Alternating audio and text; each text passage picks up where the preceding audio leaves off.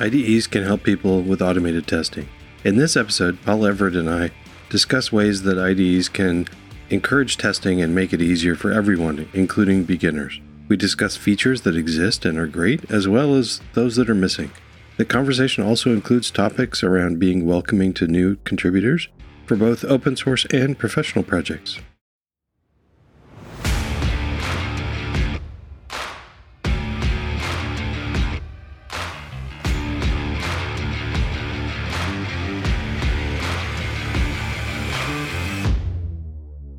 Welcome to Test and Code, a podcast about software development, software testing, and Python.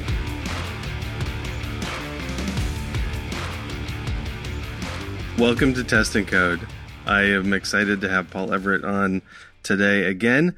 I always am bad about looking up what the old numbers were, but I think you've been on the episode before, right? Or the podcast? I've talked. Well, actually, the big thing you and I did was that joint presentation at PyCon, oh, yeah. right?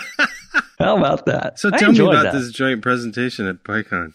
You mean the one where we uh, like uh, did a presentation together? We were going to do a presentation together. We worked on the material together. You wound up giving it solo just because of the format didn't fit us splitting.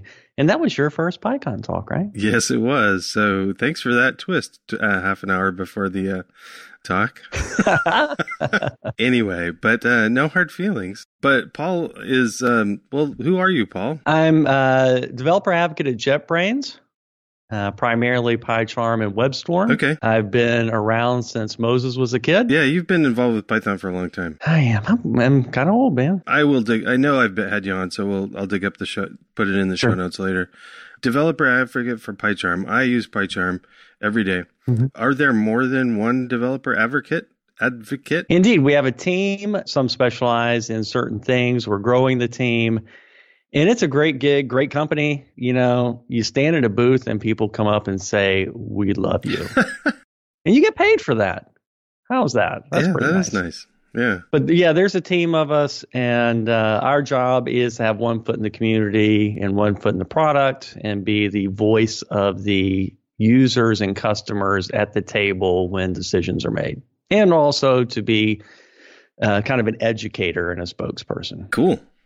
Well, one of the things I want to educate people on, educate, is this uh, visual testing. The reason yes. why I use, well, one of the reasons why I use PyCharm is because it's got a Vim integration. So hmm. I didn't have to relearn, relearn all my key bindings. The other one was uh, that it does testing well with uh, and it integrates with PyTest. It also does other test frameworks too, but you know who uses right. other test frameworks. So you're about to get a bunch of comments. Most people that were unit test advocates that I've talked, now there's a few that really have good reasons to, and and I'm fine with that, of course. And yeah. and unit test I, I want to have improved as well. I think that it, it should mm-hmm. not be a dead project. It should live on as well. But I'm I'm a fan of PyTest. That's really beside the point, I guess. So one of the things we wanted to talk about today, actually the main thing, was uh, what you called visual testing or um, mm-hmm. something. Indeed, I got the idea. I think after reading your book, uh, plug your book a little bit. Your book really got the idea, the joy, I'll say the joy of testing planted in my brain. Ooh, I like that. And as I was fulfilling my role of being an explainer, there was kind of this feeling that IDEs are big tools for professionals on big projects. And there was also a tool that there was kind of a concept that testing is a big workflow for high end people on projects. And in both of those cases, I kind of stepped back as partially reading your book. And I wanted to kind of revisit that and say to myself, well, maybe testing is what entry level people should do as part of their learning journey in the beginning. And maybe IDEs can help that. And the the thinking was when I do sessions on debugging, you know how many people out there still use print for debugging? Uh, I'm raising my hand right now. Yeah. Oh my god. and so there's kind of a similar thing about a visual debugger can make debugging more accessible to people because people might fall off the cliff with this arcane command set that they have to do for debugging. And it just feels like a different activity, different workflow. I'll just stay in my editor and sprinkle a print command. What if you could stay in your integrated development environment and have a visual debugger. Same thing for testing. What if there was a visual testing that felt like part of what you were already doing, gave you a visual representation of the aspects of testing, and maybe people wouldn't fall off the edge. Maybe testing would become more of a first class beginning part of development. And the other part was the joy of testing. What if testing was fun? What if testing was what you did because it was the most productive way to do the simplest of tasks? Simpler than running something, reloading a browser, or 57 other things. You just sit in the test tool, and then hopefully the next thing we'll talk about, auto run, gets you into this mode that is more fun and more productive than the quote unquote quote normal way. Wow, I don't have to convince you of anything. This is awesome. Nope. I think that testing is fun and I was actually I'm surprised that I still have to convince people that it's not or convince people yeah. that think it's yeah. not. And yeah, I really probably ought to hit you up for an introduction to the, my next book because uh, that was great. Your book is the thing that started the thinking for me. Thank you. I want to talk about a lot of the different things, the different reasons why I use. Uh, why PyCharm is a good fit. And this isn't necessarily PyCharm. I think all the things we're going to talk about really kind of have to be supported by any IDE that does that does testing so indeed, if I'm learning, it is called test first, right? And it is surprising to me that we call it test first, but we, or I mean, TDD started out as test first, but we mm-hmm. don't teach testing to people until later. Even though we really kind of do teach them testing because we teach people how to how to run their scripts on the command line or through the run command on a, a debugger or something like that but why not teach testing? And one of the things I love to do is just that playing part to just play with some code. One of the, the oh, great yeah. things about using IDE and PyCharm for uh, for writing tests is I can write. I don't have to write a script to run a script. I can just write one function, like a little test function, and it can be like two or three lines of code to try out something, and it's got a little run button right next to it, and I just hit run, and that's it. Uh, yep. I can see the output yep. and everything. And before, mm-hmm. so before I came to PyCharm, I was using various other editors in the past, but there was a common thing of I was really shying away from huge IDEs, and I liked the command line because command line's really fairly useful. So I'd have like an editor open something that either Vim or something that emulated Vim, and then having another window open with in the directory, uh, just a command, a bash window or K shell or something, where I was in the directory where my tests are, so I could run the tests and rerun them. So you'd save and then mm-hmm. go back and run and save and run. So there's whether good or bad. I know I've talked to people that like it or don't like it. PyCharm is um, you don't have to save before you run. You can just it's just right. saving all the time. I think. Right. But also when you run, you get like the output window pops up or the run window. And mm-hmm. one of the things I like is if I've got multiple windows open, I have to manage where they where they are, and the IDE settings. It still keeps the function that I'm running is still visible, but it sort of shrinks everything up to make room for the run window. It just seems to work great. The point for that is the same experience for me. Being a man of a certain age, let's just say I don't have a lot of empty registers left. And that little bit of context switch, looking, moving my eyeballs from the editor over to the command window with the output of the testing tool, is kind of enough of a friction that it kind of throws me off a little bit, messes up my flow. And this idea of staying in the flow is really something that appeals to a class of people. Yeah, like the class of people being programmers right? Some people like having different tools for different things, the Unix philosophy, stuff like that. And the I in IDE is really a put off for them. But there are benefits to the I in IDE, especially when going into TDD. One of the other things is I am a command line kind of person. And mm-hmm. the all of the like the command line flags and being able to play with that, you haven't hidden it too much. Correct. Yeah. Once you know it's there, you know how to get to it quickly. But there it would be could be better, but it's pretty darn good. I haven't come across very many things that I can do on the command line that I cannot do by just adding those command line flags to the to the run Indeed. thing. Yeah. So, yeah. So how should we go? Uh, what do you want to talk about next with this? One of your favorite things is that auto run button. I'm really glad the auto run is there, but I don't really use it much. No. You don't? All right. I think you pitch it to other people sometimes when I've been standing. Well, I think you. it's neat. I think it's neat that it's there, and you because it looks like magic. Yeah. So there's the, the auto run. You turn it on, so and you can set up. I like the controls where you can say, you know, don't run right away, but you there's a time delay or right. something. If you'd save something and things are silent for a little while, it'll it'll it'll run. Uh, you rerun your tests, and that's pretty cool. That's a fun flow for me.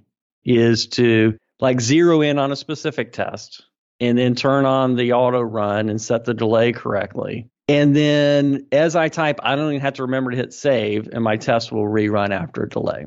And that kind of mode is like one less thing for me to think about. But the bigger thing is there's something in the back of my head constantly saying, well, you've typed a whole lot, Paul what are the odds that your tests are going to run? Yeah. Because you've forgotten to run for about two hours. Yeah. And that's, and when it fails, you've got a lot of stack frames to go back over to get back to what you were thinking when it was last working. It's interesting you bring that up because that's that sort of workflow is not just test driven development. I mean, TDD uh, mm-hmm. uh, promotes that idea of test bouncing back and forth, but also just running your tests a lot. But that mm-hmm. doesn't, I mean, you can, even if you're doing test uh, at the same time or test after or something, writing a lot of code before you run the tests again, even the, the older tests, the regression tests, once you get used to it, I have that feeling too of like, oh my gosh, I've, mm-hmm. I've been coding for like a couple hours or something and I haven't run the tests. So the, the stress is that that might be two wasted hours because I want to have the ability to just roll back, right, and say, "Oh." And your brain, your lizard brain knows you're on thin yeah, ice. Yeah, definitely. And nobody wants to waste time, so it's a little bit like a branch that goes on too long, and you're like, "This is never going to merge. I did too much." Yeah, and uh, yeah, and you because you, if everything breaks, you have the choice: do I roll back and start over, or do yeah. I try to fix it? And yep. debug it and stuff. And so those are the choices. Those are either debugging or rolling back, none or essentially throwing away two hours of the work. It, of course, it isn't throwing it away because you learned a whole bunch in that two hours and you can re- probably redo it in about 10 minutes. But mm-hmm. it does panic me sometimes. Anyway, mm-hmm. I like that.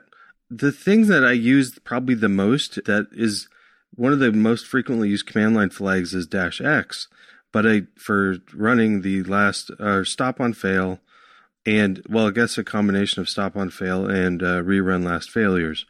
And the last fail is something that is a cool feature of PyTest, but I don't even really use it the flag that much because I've got the uh, rerun mm-hmm. the failures. That is a I yeah. use that a lot, and that's a brilliant thing. So there's a lot of these. So uh, running the failures, or just uh, so when once you run it, you have like the whole tree there and then I can use that to rerun a particular test or something. I can just right click on it and rerun something. The thing I wish I could do is I could I wish I could zoom back out again mm. to like okay I reran the last failures now I want to go back to all of them and uh, yeah that'd be cool. Come talk to us at PyCon about that. and then also because I'm a command line thing, I'm, and while I'm asking for for stuff I want, sure. Is, so the run controls are not hard mm-hmm. to get. So I got to my run windows at the bottom of the screen. I could go to the top of the screen and I select my run configuration and I can edit it right there. It's not terrible, but it'd be kind of cool if my the there's a lot of space on the top of the run window. Maybe we could put the flags right there, so I can edit them or change them or see what they are. Hmm. All right. So, uh, yeah, because uh, there are too many people, unfortunately, who don't know that those flags are actually flaggable. And uh, you make a good point about how to surface it. That would be a pretty cool way to do that. And it's different than other things. I mean, it's a, it's. I gotta say, I've that was one of the, my things with uh, Visual Studio Code is the flags are hard to get to, and I don't even mm. know if you can set them anywhere. They're they recommend the last time I checked, they were recommending putting in in your uh, pytest.ini file. I was going to say pytest. And uh, and yes, that's what you should do for stuff you're using all the time. But if, I mean, we have uh, you know, if working working on a project, the ini file is checked in, and it's something that we're all using and sharing mm-hmm. with a team. So if I want to add some extra flags to zoom in on a like on a marker or uh, use a keyword or something, everybody's going to get it. Yeah. So uh, and then I have to remember to not check that stuff in because then my mm-hmm. my test larger test suite might not run the right stuff. Uh, so yeah, right. so that's not cool. Right. Yeah. What else? Just some of the basics like um, a test fails. How quickly can I get to it? And I, you know, IDEs in general are pretty good at making a putting it somewhere in the visual UI to double click on something and jump straight to the line that failed. Yeah. And I can't do that with uh, the PyTest output directly in another window. Mm-hmm.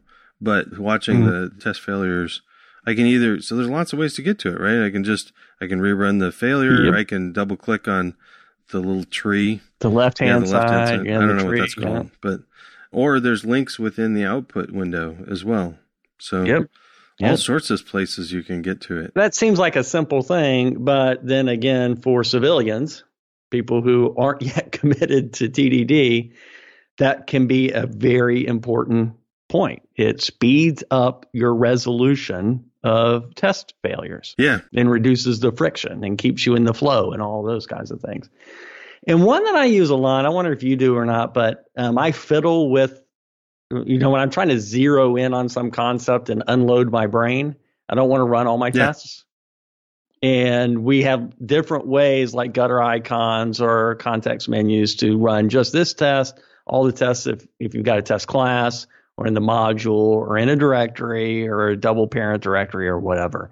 And I wind up zooming in and sitting there while I'm focusing on something. Yeah, I mean, definitely, I do too. Um, sometimes if it's a the two levels I'm mostly at, I guess I'm at all over the place. Is either just rerunning one function or one parameterization of a function. Oh, okay. Um, right. that's hard. That's actually kind of hard to get to. I have to just to be honest, mm. I got to run the parameterizations first. Oh, okay. That's what you were talking about. Yeah. Okay. Like if you could right click in the tuple and be able to run just this. Yeah, I mean, it doesn't even need to be the whole thing, the whole suite. But mm-hmm. if I was, so if I'm looking at my test right now, or some tests, and then the in the gutter, mm-hmm. there's a little green run button with run test. When I click on it, I get a whole bunch of options. I can debug it. I can run with coverage. I love all of that. Mm-hmm. I can mm-hmm. profile it. These are so easy, and we'll actually talk about some of these a little later. Okay. But yeah, it would be. And That's a cool. It would be kind of cool to be able to say uh, run an individual parameterization or something. I don't know. That's I don't yeah, know how to say yeah. that, but because I've got hunt. Sometimes we've got dozens. We've got a lot, and they take a while. You had an episode where there was a discussion about the word parameterize, right? I don't know. Have we? Uh, uh, probably. Yeah, you did. So yeah. So how do you say it? Parameterize. Do you say it the British way then? Parameterize parameterize. I try to leave out the ter. I just say tries. I, I, I uh, do as well, but no, I didn't before PyTest. I never saw the damn word before PyTest. so um, I had to train myself, and I do it so that I try to spell it correctly. And I'm annoyed that everything yeah. I write in will tell me that it's spelled wrong. Well, we ought to complete it for you, baby. Yeah, so there you yeah. go. Okay, so running, I zoom in and I'll zoom out it's really whatever I'm working on. If I'm working on a localized fixture, yeah, right. I'm going to be lo- looking at maybe running a few tests within a module. Or you can zoom out to just run a run a file or run a, a directory because we, I mean, with a big test suite, you're going to probably split them up into directories of subsystems or something. So running mm-hmm. uh, running a subdirectory is good, and then running the whole thing, zooming in and out, whatever I'm working on. And that ability to zoom in and out is a cool thing about PyTest, but it's also a cool thing that PyCharm is um, is almost just as easy. That's pretty cool. Mm-hmm. I like it. While we're on parameterizing, it would be really mm-hmm. cool if I could put spaces back in my ID identifiers. You know, I know some people. yeah, it's an existing issue that somebody's working on, I think. Hats off to Ilya does just amazing just in the past year and a half, uh, some of the things that have appeared in the PyTest support of parameterized, but also fixtures. And we'll talk a little bit more about that later. Just things I wouldn't have even thought to ask that I use constantly and have made it things so much easier for testing. Yeah. Um, so the space thing for me isn't that I'm putting spaces because I'm, I actually, we have a style guide at work to not put spaces in IDs in identifiers. And by identifier, there's PyTest has a way to, I know you know this, I'm telling everybody else, to be able to put, to identify an individual, add an extra string to it, put in it, identify a parameterization. So that string can be any string you want it to be for PyTest.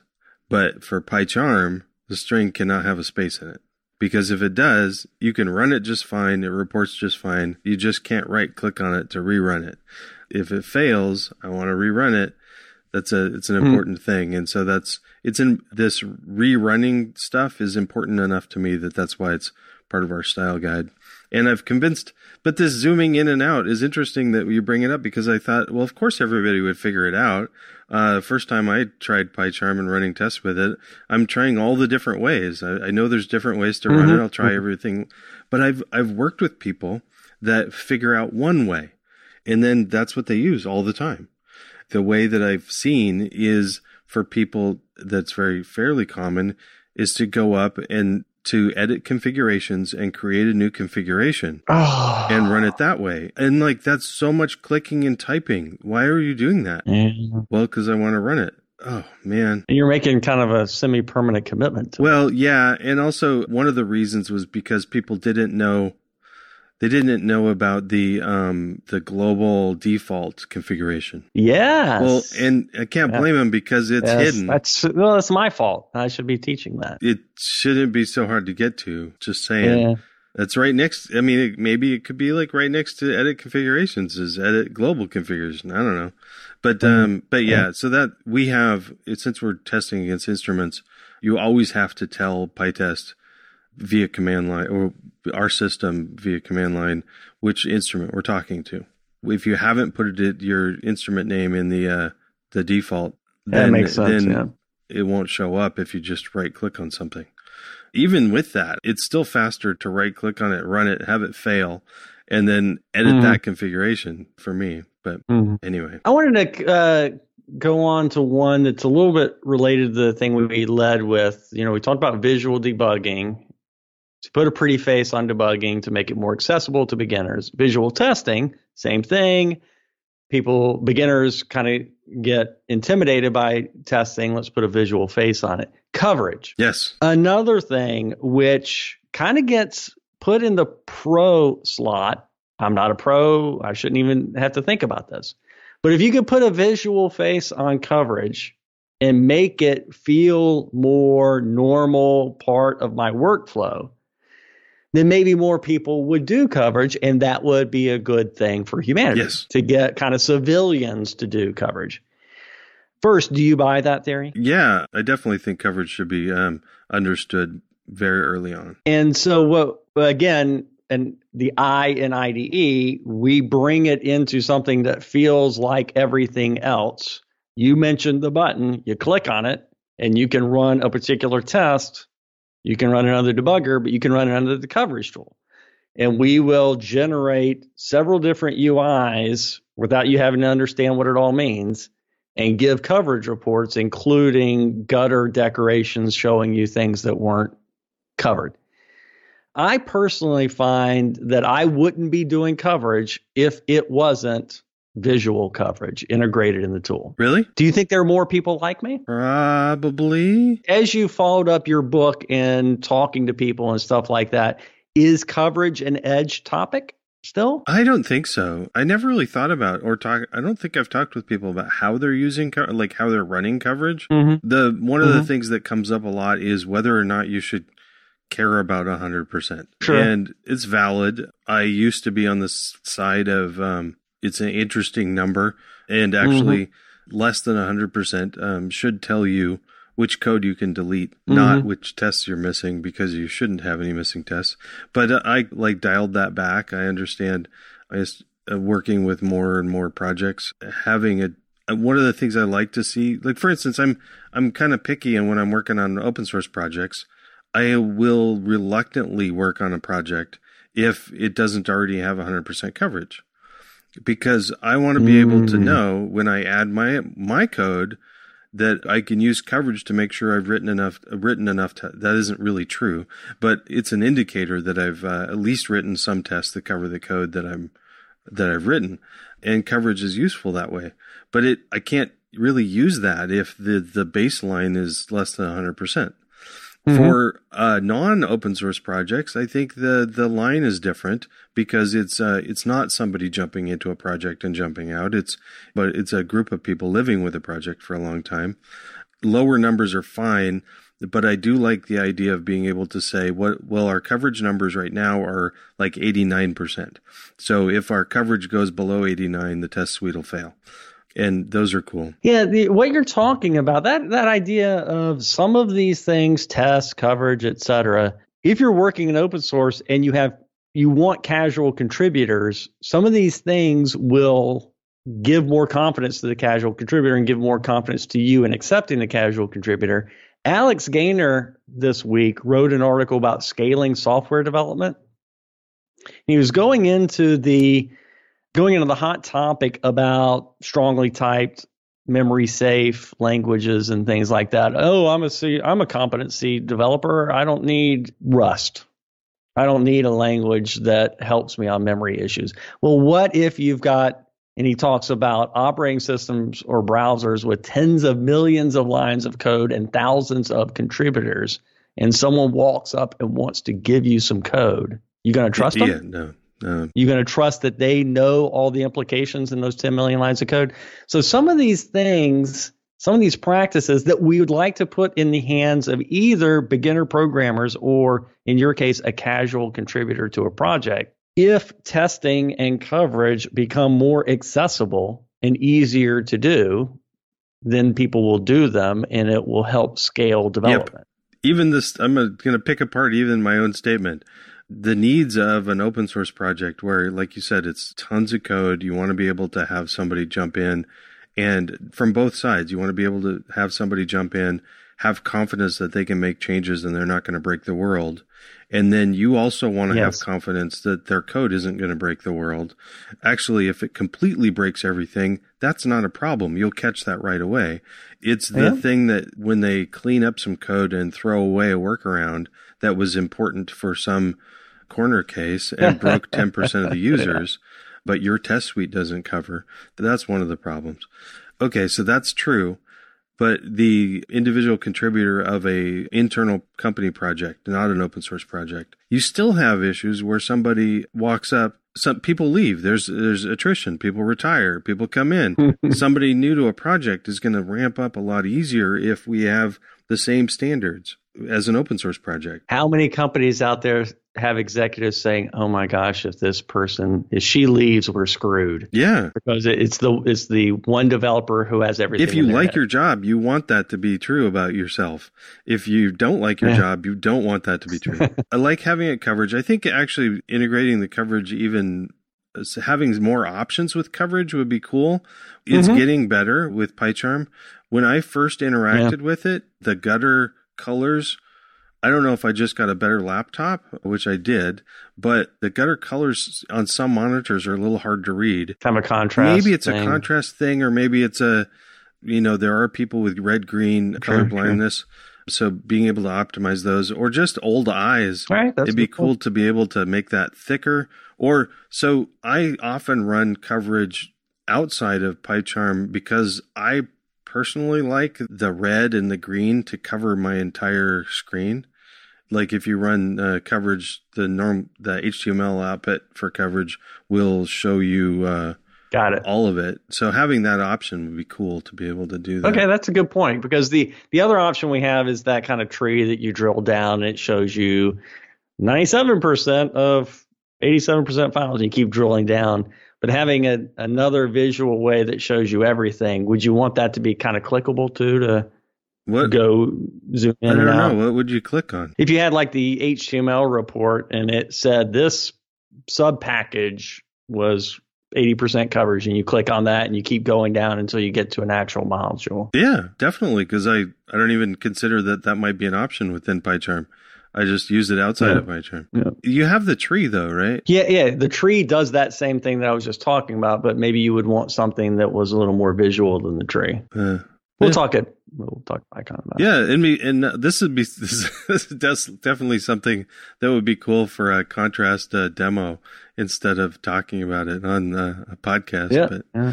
yeah, but you know that's okay. So in general, I'm interested in the theme of making some of these quote unquote professional topics in programming more accessible to beginners and civilians, uh, whether it's debugging, testing, coverage, whatever. Yeah, and then so while we're on, I guess the same one of the other tools that you guys have integrated really well is the uh, profiling. Right, right. I should use that more than I do, honestly. I, frankly, I use it in combination with testing. You know, I run, I right click and I run my test suites, and it says, "Would you like to run another profiler?" Why, sure. That's exactly what I'd like to do.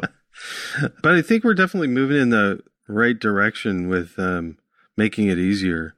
So you brought up, I was looking at our list of things that we possibly could talk about. Mm-hmm. The flipping back and forth between tests and code. I don't mm-hmm. really do that. And because I don't really have, I don't think of a function as a unit. I think of a behavior mm-hmm, or a mm-hmm. feature as a unit. So I'm not a, a London School of uh, TDD person. and so I do you use that jumping back and forth between uh, code and a test for for a function? One hundred. Oh, really? Okay. Yeah. Certainly when I'm creating. Okay. You know, whatever it is that I'm working on is the thing I put on the left, and whatever I'm testing, I put the test code on the right, and then I put the test output at the bottom and that kind of left, right, bottom thing is the way to hack my brain into TDD mode when I see it. You know, I kind of get a, a warm feeling that I'm enter I'm entering managed code zone. Okay. And uh, I'm working correctly and staying in the flow and all that kind of stuff. So just the um, visualization of it helps me. So if I look at like a just a, a function, if I got a function somewhere, and I right click on mm-hmm. it, I can go to generate and I can generate a test and it luckily it mm-hmm. asks me where I want to put it. it doesn't just say mm-hmm. it's going to go anywhere. This is a leftover for something else, right? I mean, I... no, no, actually we we don't promote it as much as we should, but you can be sitting in uh, code and say to PyCharm, navigate to the test for this code. And PyCharm will say, yep, found it. Or it will say, didn't find it. Do you want us to generate a skeleton test for you? How and that's what you're talking about now. How does it know which test is for it? Is there a naming thing? If you are you supposed to name a test the same as the function with pre- You go into Slack and you ask Ilya, what are the magic rules for how the, the no, the names, the name it's all about the name. Okay, so if I've got like foo, the test for it would be test foo. And module and stuff like that. It's actually a place where organizing into classes helps. so that you don't have to keep repeating that junk over and over and over. You can just jump to a class for that unit and then the met the tests in that class are all the variations that you're trying to do on that. Yeah. Okay. So the the you're never going to do I'm that. So do I that. just wait these podcasts. You're going to cut. No, no, that's fine. I like I like uh, I like different styles. I'm just uh, I'm yep. from the behavior side, so my my behaviors are not they are implemented by my functions, but they're not they aren't mm-hmm. my functions. Also, certainly the PyTest community has embraced organize your tests as functions in modules, and if you need to group them, group them in a module. Yeah. If you need another grouping, group those modules into a directory. And in my personal projects, I have no problem with throwing testing classes. I te- I put tests within classes if mostly if I need to group a set of tests with their fixture at a I don't know, mostly if it's just easier for some reason to group things together. Mm-hmm. Sometimes that's an easier way to call things. So you can just say, I want to run all these tests within together. So throwing them in a class is trivial. So why not? Yeah. So that's good. The, but then I have to put self in front of everything self as a parameter. Luckily, within PyCharm, it just does that for you. Yeah, the other true. thing that I'm I'm having trouble being convinced of, and I'm probably never going to get there, is the BDD cucumber stuff. Yeah. Um, yeah. So Automation Panda is a proponent of, uh, of, of BDD. And I actually really love the concept of behavior develop, driven development and the notion of thinking in terms of behaviors and in thinking of terms of given when then. That's a model that I use. I just don't use mm-hmm. the syntax. But PyCharm mm-hmm. does support the BDD, right? Indeed, in a pretty cool way that whether it's Cucumber or PyTest BDD, what you're describing, I think the thing that you bounce off of is there's going to be this semantic, semantic abstraction between me and my tests. There's going to be these scenario things that you write in an English like language with special symbols and the structure of that kind of outline thing matches the structure of the tests that get implemented from it. And so PyCharm does a pretty interesting job of helping that structure that maps between the scenarios you're writing and the actual tests and navigating back and forth between them and refactor renaming and giving you squigglies when things are out of sync between those two artifacts. Really? Okay. So that's kind of cool. Yeah. It's been around for quite a while too. Yeah. Wouldn't surprise me if there might be a few bugs on it.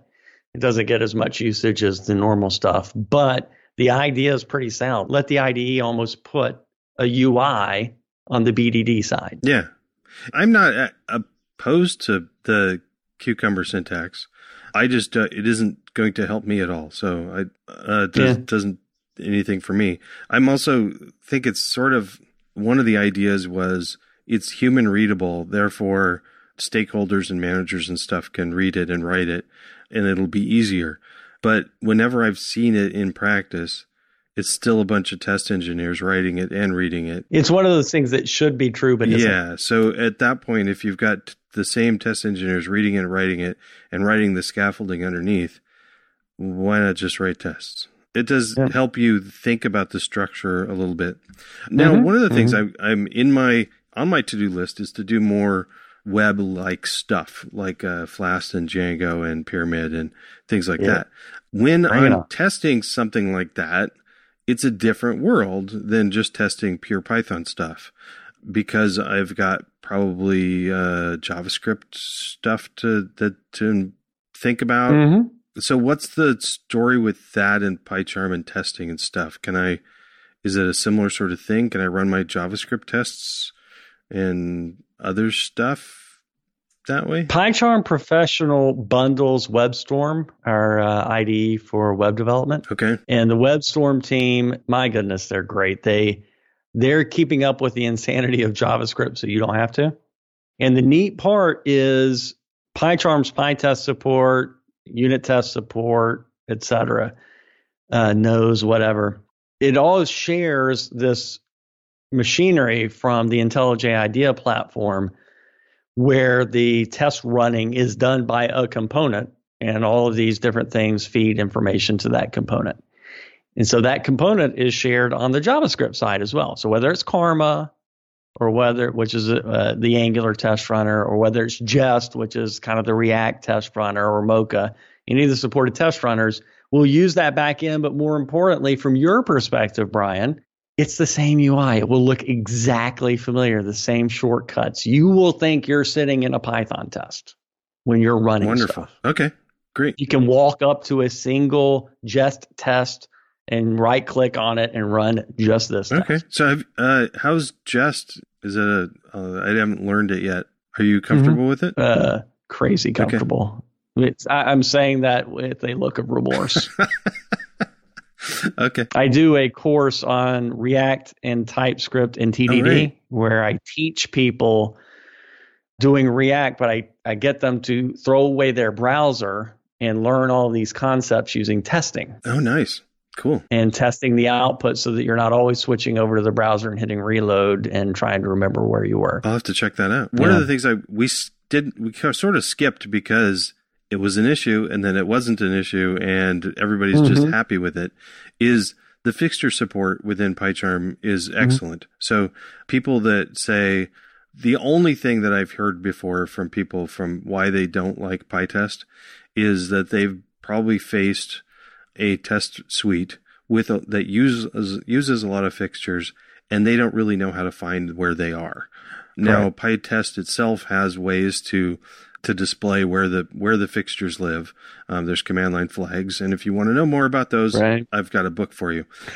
but there's um, PyCharm added that a long time ago, and you can just right right click on a fixture. It takes you to the code.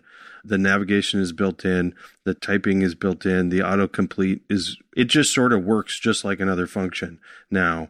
And um, thank you. I guess whoever fixed that, thank you. That was also Ilya, and you and I have talked about this before. You know what, Brian? Things are hard. you know what's the hardest stuff? The simple stuff. The simple stuff is the hardest stuff. And people file a ticket. It's like, oh, could you do this? It's so simple. And that's like the red flag well, for you have no idea how much iceberg is under the water on that thing. Yeah. And the fixture stuff is a really powerful part of PyTest, and it can get pretty fiddly.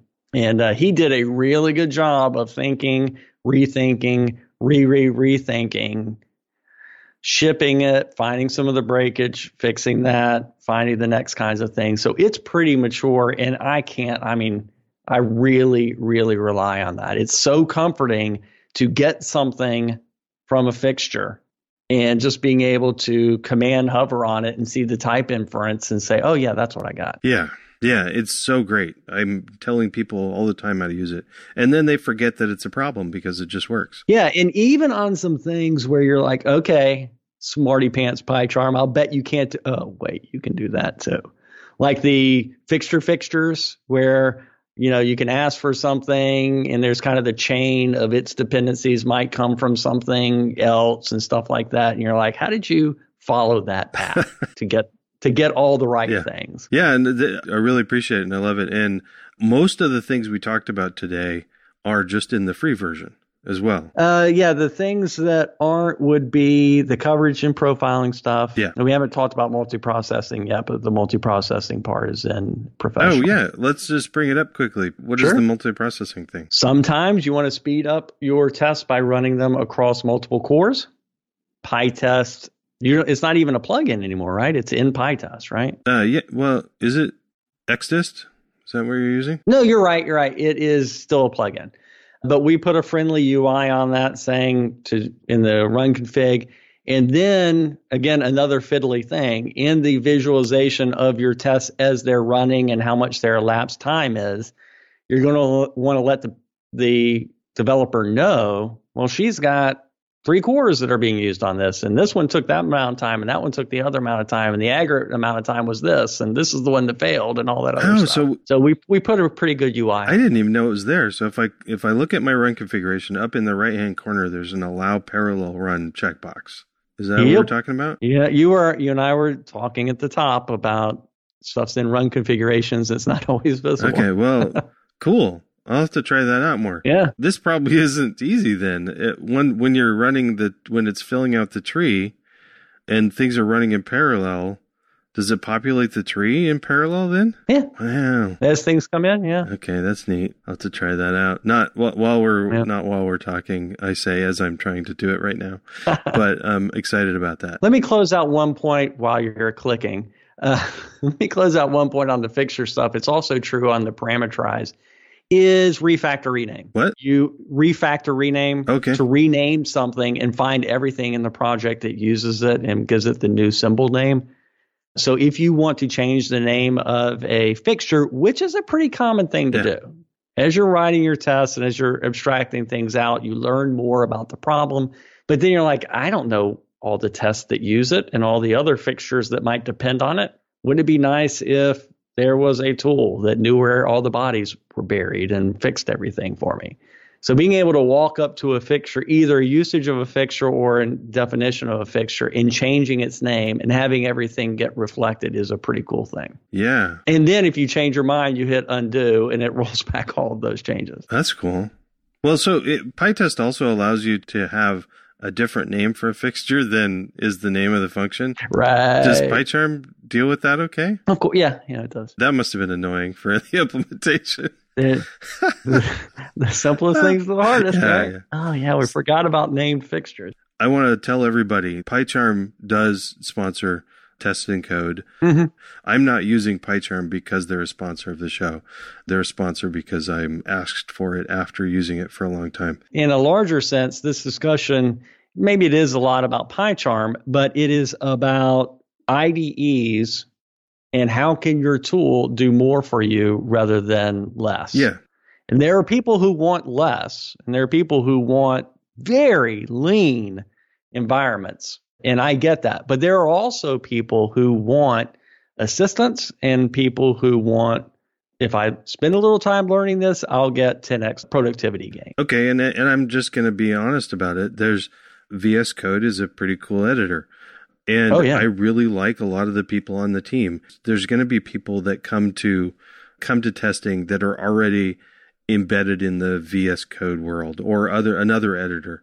And so having the test capabilities of other other editors, I'd like them to to be up there with as good as you guys.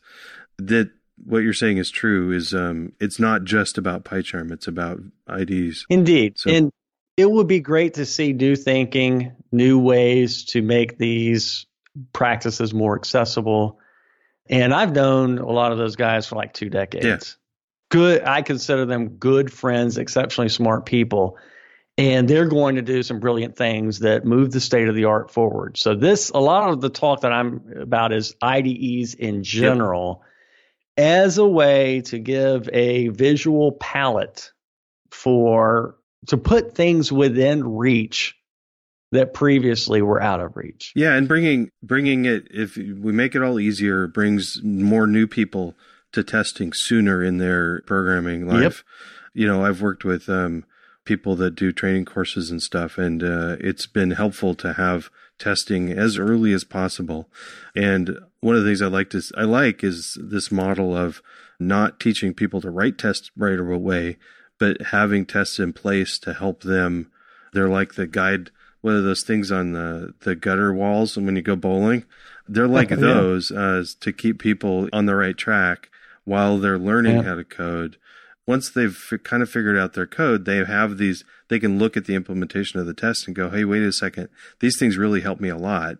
Now, how do I write these? So, right, right. Yeah. You're giving them confidence, right? Yep. So it's cool. Hey, um, we're running long. Like everybody that I talk to, I could probably talk about this testing for hours, but we should wrap it up. Any closing thoughts? You going to be doing any podcasts at PyCon? Yeah, well, I'm going to do lots of interviews. And I last All year right. I did the thing where I just walked around on opening night and just sort of brilliant. talked with people. I want to do at least one of those. I might do more because it was just so fun. So yeah, we'll see. So I'll send out an encouragement if you're going to PyCon, look for Brian. If he's got his microphone, chase him down, get your voice heard, and share some ideas on this topic of uh, bringing testing to the masses. The world of Python is getting huge influx of new programmers. Let's find ways to get them to work with confidence from the beginning. Yes, definitely. Thanks. Good place to leave it. Thanks a lot. Thank you very much, Brian. Thank you for writing that book. I know you probably hated it wished it you would have never said that you were going to do it until it was done and then you were thrilled but it made a big difference with me I am glad you liked it i loved writing it so yeah no no negatives there so thanks Thank you, Paul, for that interview. As you can tell, we recorded that interview before the news that PyCon was not going to happen. As I was doing the final edits to this episode, I had just found out that I knew that PyCon was not happening, but I had just got the email um, that it really was not postponed but canceled. And I considered cutting that, that discussion out of the end, but I decided to leave it in. Um, it does make me sad, but the Python community has been amazing, and I cherish the memories of PyCon's past and meeting so many amazing people and building genuine friendships. I know we will get back to in person conferences in the future, but in the meantime, we have to do what we can to keep this community alive. I hope that you will stay safe and practice in real life social distancing, but don't practice online social distancing. We need each other. I need you, definitely. I am working from home now, so I have saved commute time and have more more time spots open for recording. So I'll be here. If you want to talk, reach out. Go to testandcode.com there's a menu item for Be a Guest. Check that out and get in touch with me. And if you're just missing the water cooler or break room or kombucha keg conversations, if you're at a hipster company, check out the Slack channel and join the community there. That's all for now. Now go out and test something.